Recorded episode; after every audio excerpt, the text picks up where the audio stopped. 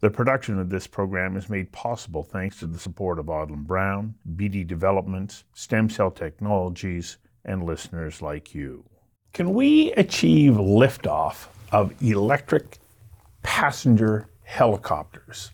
Danny Sitnam, the president and founder of Helijet, says, yes, we can. But the but Sydenham refers to is, in fact, many yes buts.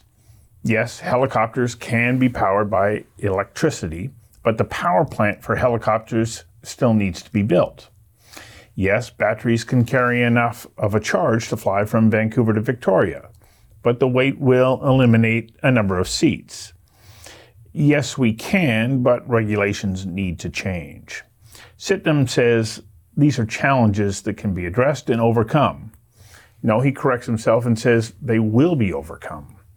It may still be years before you'll be able to hop onto an electric helicopter for a quieter and lower carbon intense flight to Victoria, but those flights will be arriving.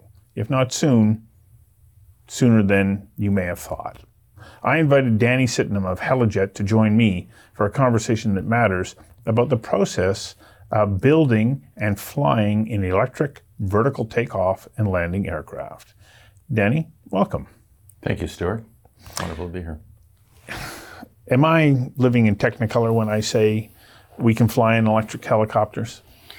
No, you're not. Uh, you know, Stuart, I think we kid ourselves amongst industry. Um, I think we all have been familiar that uh, the Jetsons are here. And that's a, becoming a reality. We kid ourselves in our industry, but um, it's very much right in front of us, and it's, to your point, pretty close, a lot closer than the, the general public see that electric or certainly sustainable power will be moving these aircraft through the air with passengers and cargo one day. So, what are you doing specifically to help to advance and move us towards having electrical vertical takeoff and landing aircraft? Yeah. Well, you know, a big play is the infrastructure required. You know, I mean, you, you've got to land these vehicles somewhere, and you need to charge them at some point in time. When they, uh, so what we're spending more and more time is on our existing infrastructure. So the heliports that we manage and operate today, uh, obviously in Vancouver and Victoria and Nanaimo, we're looking at how we can electrify that and start setting up that infrastructure to electrify it one day for electric vehicles, um, aircraft, I should say. In the meantime, we're making the baby steps by trying to transform our company into electric vehicles. So we can take you from the heliport up to the city in, in courtesy vans. So we've ordered courtesy vans. We're putting in charging stations at the heliport so you can charge your vehicle when you do come by and take a flight with us. And then hmm. develop the heliports to electrify it. So you're not focusing just on the aircraft. No. It's a company as a whole. Yeah, we're trying to move into that arena. We have some very, I'll say grandiose, but very, very opportunistic building infrastructures that we're looking at at YVR that will become totally sustainable, electrifying, and basically building the infrastructure and the mindset and the culture of our people that that's where we're going. That's where we want to move the company to. And really, a big chunk of it, Stuart, is, is really our customers who are asking. Government of BC, who's making major investments. And you know, I wanted to mention today uh, a big announcement by the feds putting 350 million into supporting sustainable aviation technologies in Canada. So we're trying to take advantage of that and, and get the stakeholders that are interested to look at this and say, there's capital other than in, in your pocket. The governments, both feds and province, want to start looking at this. So, what exactly are they supporting? Like you, you talk about some of these elements about putting in infrastructure. What mm-hmm. else are is involved in us being able to make this move towards the entire trip being electric? Yeah. Well, I, a big key is convincing the people on the ground that live underneath it one day to look at it and not be uh, a critic or a skeptic. So a lot of it is education right now. It's really educating. So we've set up a bunch of forums.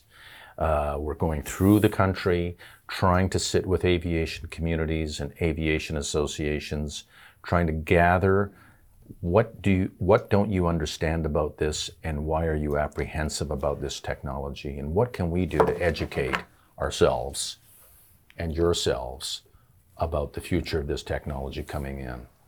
So a big chunk of it will be the critics, and you know I have to admit, the critics are right in our company, if I can put it that way.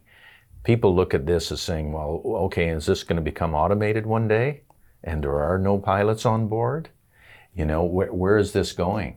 Will I be out of a job? Um, you know, and things like that. So when you talk to pilots today of conventional helicopters and planes, they're kind of nervous about where this is going because they, you know, the, the automation and the technology could advance it to that place.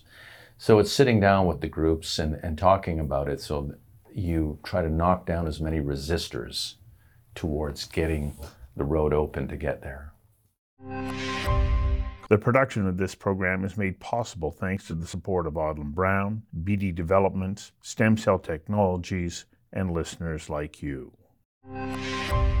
When I think about an electric helicopter, I think, wow, uh, you don't have that fuel smell when you're when you're when you're warming up and taking off.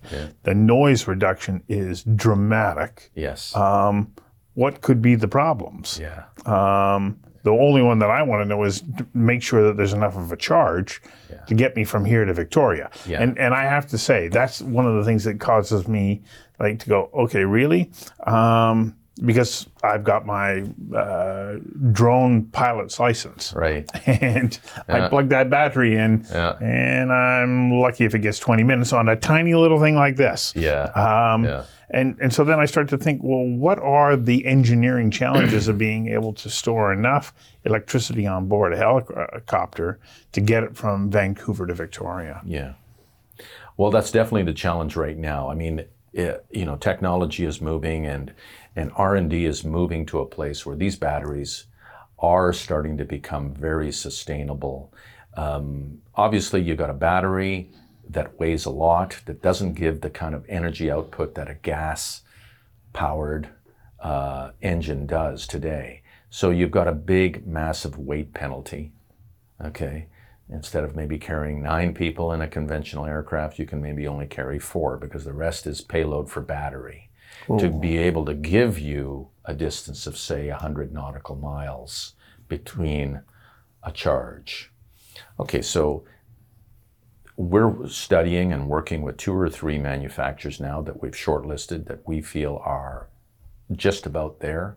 They've got the distances. And I think what you'll see in, in this electric uh, vertical lift and, uh, technology is, yeah, you'll, you'll see commercialization for shorter hauls, like say 60 to 100 mi- miles. And then over time, as the technology be- matures and develops, they'll be able to bring the weight down on the battery, which will afford more payload into the cabin areas and eventually get longer range. I mean, they're they're moving the aircraft now with four or five passengers, 400 miles. So they've got the technology there, and they're going through the testing and the retesting to certify this. And I think the manufacturers will figure that problem out in due course. Uh, certainly have it to cross over the Georgia Strait right now, very comfortably with lots of reserve. So when I think about my drone, and it's my comparison here, uh, this battery's finished. I pop it out, I stick another one in. Yeah. Will that be much the same kind of system? Because even with the tiny little battery, it takes a good couple of hours to charge Yeah. it. Yeah. Um, you're going to face those same kinds of challenges. Whereas with you know a fuel powered helicopter, you drop in, you load her up, and away you go. Um, So is that all part of the infrastructure that you have to build into place to be able to start to deliver this service? Yes, in many ways. So the manufacturers are realizing that the infrastructure or the recharging system, you almost have to buy it with the aircraft. It comes with the aircraft. And that'll be an installation at a facility, such as a heliport or an airport or something, where you'll have it. And the ability to recharge your aircraft will be in real time 30 minutes, 45 minutes to recharge these very sophisticated battery systems that are being developed and off you go for another 100 miles or so. Oh, so you won't swap batteries out. No, no, you'll be just like a car.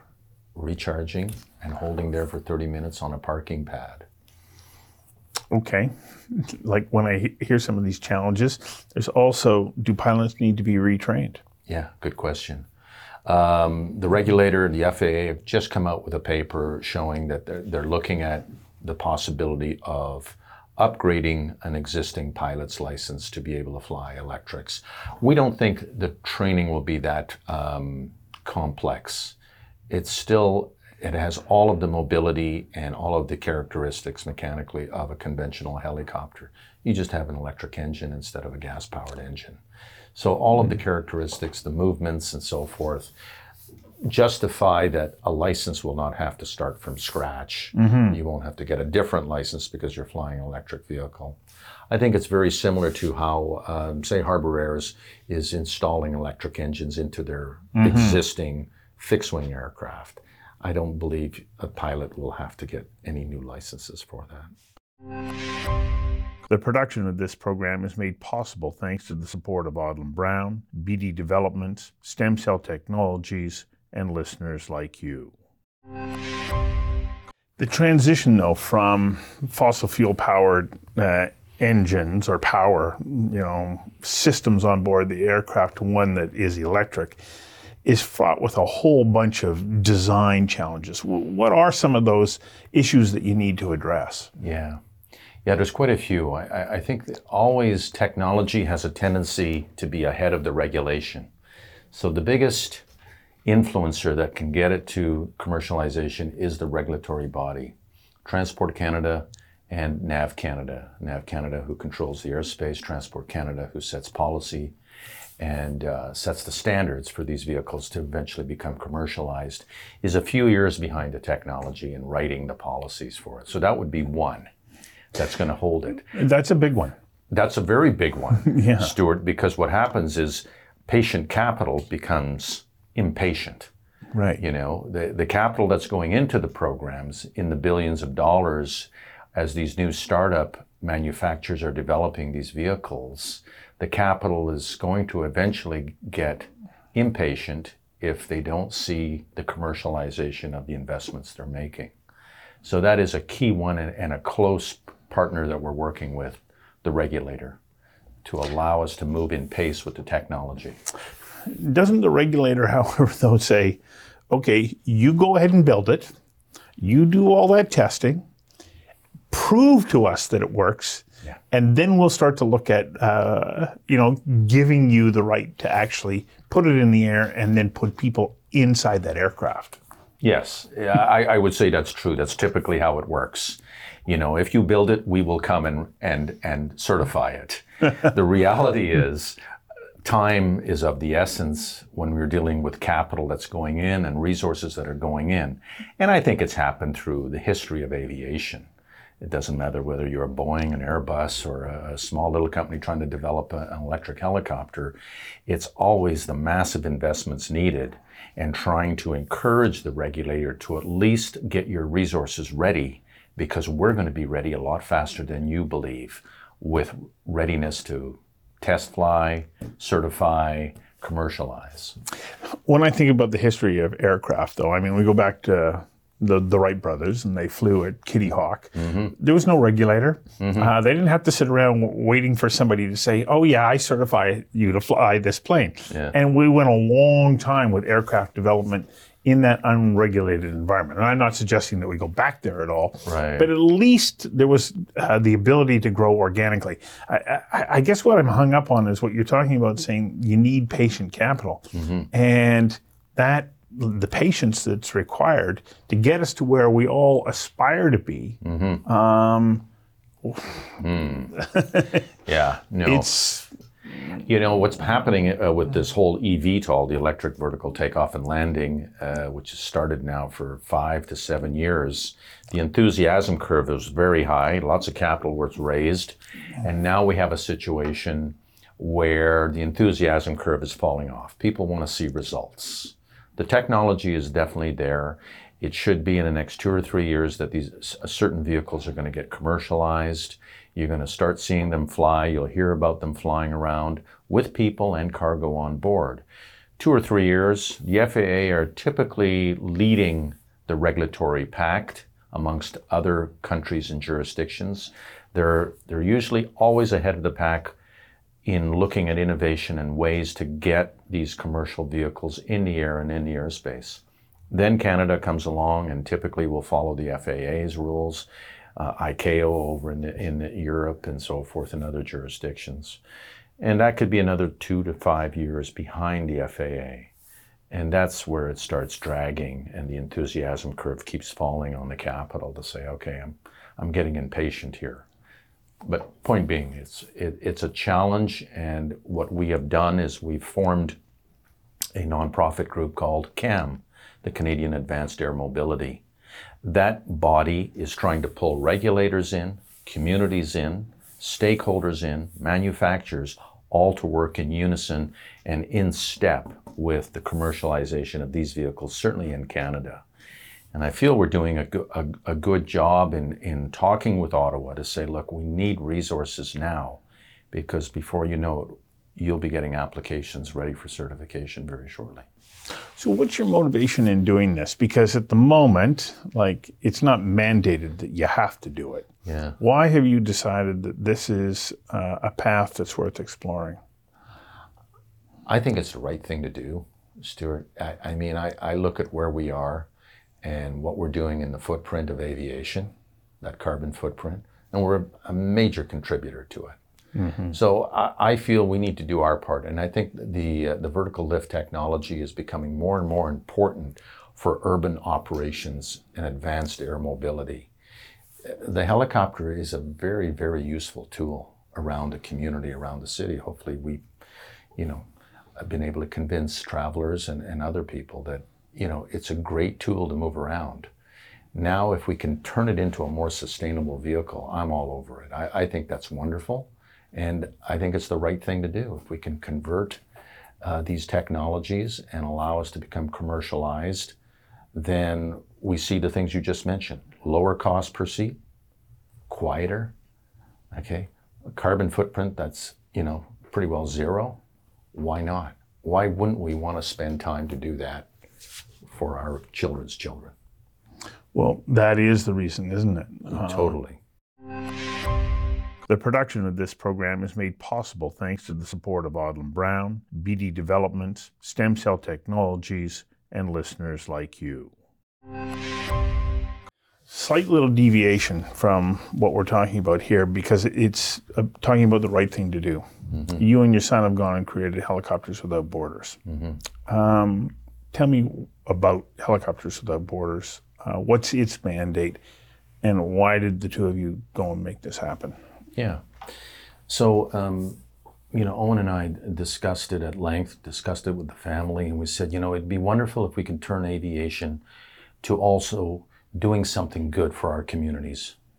And um, at first, we went to see my brother, who lives in Africa and uh, is head of World Vision International there. And he's a big mentor to, uh, to my son. And we said, look, if we can get this technology to help people, wouldn't that be a good thing as well? You know, and use all of the advantages of this vertical lift technology. So we formed Helicopters Without Borders with the intention to um, raise private capital built a nonprofit company, got our charity status, and basically didn't have to look too far of who we can help. And we said, well, why don't we help the people in British Columbia? And a big part of that is the Indigenous community. The very rural and remote communities that are throughout BC that don't have access the way you and I have to aviation. So we're using aviation to make deliveries of vaccines, groceries, water, simple things where a helicopter can come in and out of a community, drop these groceries and these goods off, and help some people. Now it's moved into the development of, as we studied and paid a lot of attention to what the communities really wanted, is they need professional help. Dentists, clinicians, and so forth, because it's really hard to get to the city. You know, come down to Vancouver. It could take you all day two days to get down from a remote community that doesn't have access to airstrips, road, other than maybe by boat. So we said, well, why don't we bring them to the community? So we've set up the aircraft now with mobile dental clinics. We bring in dentists who give their time and clinicians are giving their time to go to communities and make appointments to the members of the community. How many flights have you uh, had so far? We've had quite a few. Uh, we've been working with the First Nations Health Authority, numerous health authorities within Vancouver Island, and we're flying two or three flights a week now and doing like a milk run, if you will. You know, starting, say, from Vancouver and going through Vancouver Island up to the Bella Bella area and so forth. And everything we've seen, everything we've heard is people are really appreciating the opportunity to be able to have access to aviation in this form So this is a service that you're providing without charge. without cost. Some communities will participate in cost and at a much reduced cost than what conventional aircraft would cost. They participate because we can't, like everything, the challenge now is scaling up to be able to satisfy everybody's needs, and we just can't do it. So um, we are asking for a little bit of money on certain flights and so forth. So you said not for profit, um, and you've got charity status. So how can people help you in the delivery of this much needed health care and the delivery of uh, essential uh, elements of, of living a good life? Yeah. Well, there's two ways. One is, like most nonprofits, we need volunteers. So we're looking for volunteers to help us, and that can be right down to packing groceries, bringing things in, logistical issues that we need, uh, you know, to sort through in, in delivering and making a mission happen. So, www, you know, Helicopters Without Borders. If you go there, go onto the site, take a look at it, get familiar with it, give us a call. We'd love to talk to everybody that's wanting to help us. And obviously, the other one is raising money. So if there's some generosity out there, we're looking for some uh, some good people that would like to, uh, you know, consider some funding. So how have you been raising that money that you need right now, or are you basically? No, You're the we're bank? actually no, no. Actually, it's been very uh, humbling. Uh, there's been numerous foundations that have approached us after we gave our presentations. Um, Owen and myself and the board of directors have put our antennae out there, and we have had some people and some philanthropic uh, foundations that have come up and have put some money on the table, allowing us to sort of get first flights. How'd you get to be such a good guy? I I think it's my father. Yeah. I think it's dad. Yeah, he's always been there to help people. And I think we have just, you know, the communities have been very good to us. They've afforded us the opportunity to grow the programs that we've grown. And, and it's definitely wanting to give back a little bit back to the communities and certainly the people that need it more so than you and I. Well, it goes back to what you said about doing the right thing when mm. it comes to going electric and also caring for other people. Yeah. Mm, Danny Sitnam, you're quite an inspiration to me. So thank you for coming in and having this conversation. Thanks, Stuart. Appreciate it. Thank you for listening, and please visit conversationsthatmatter.ca and become a subscriber. And thank you to Odlum Brown, BD Developments, and Stem Cell Technologies for their support.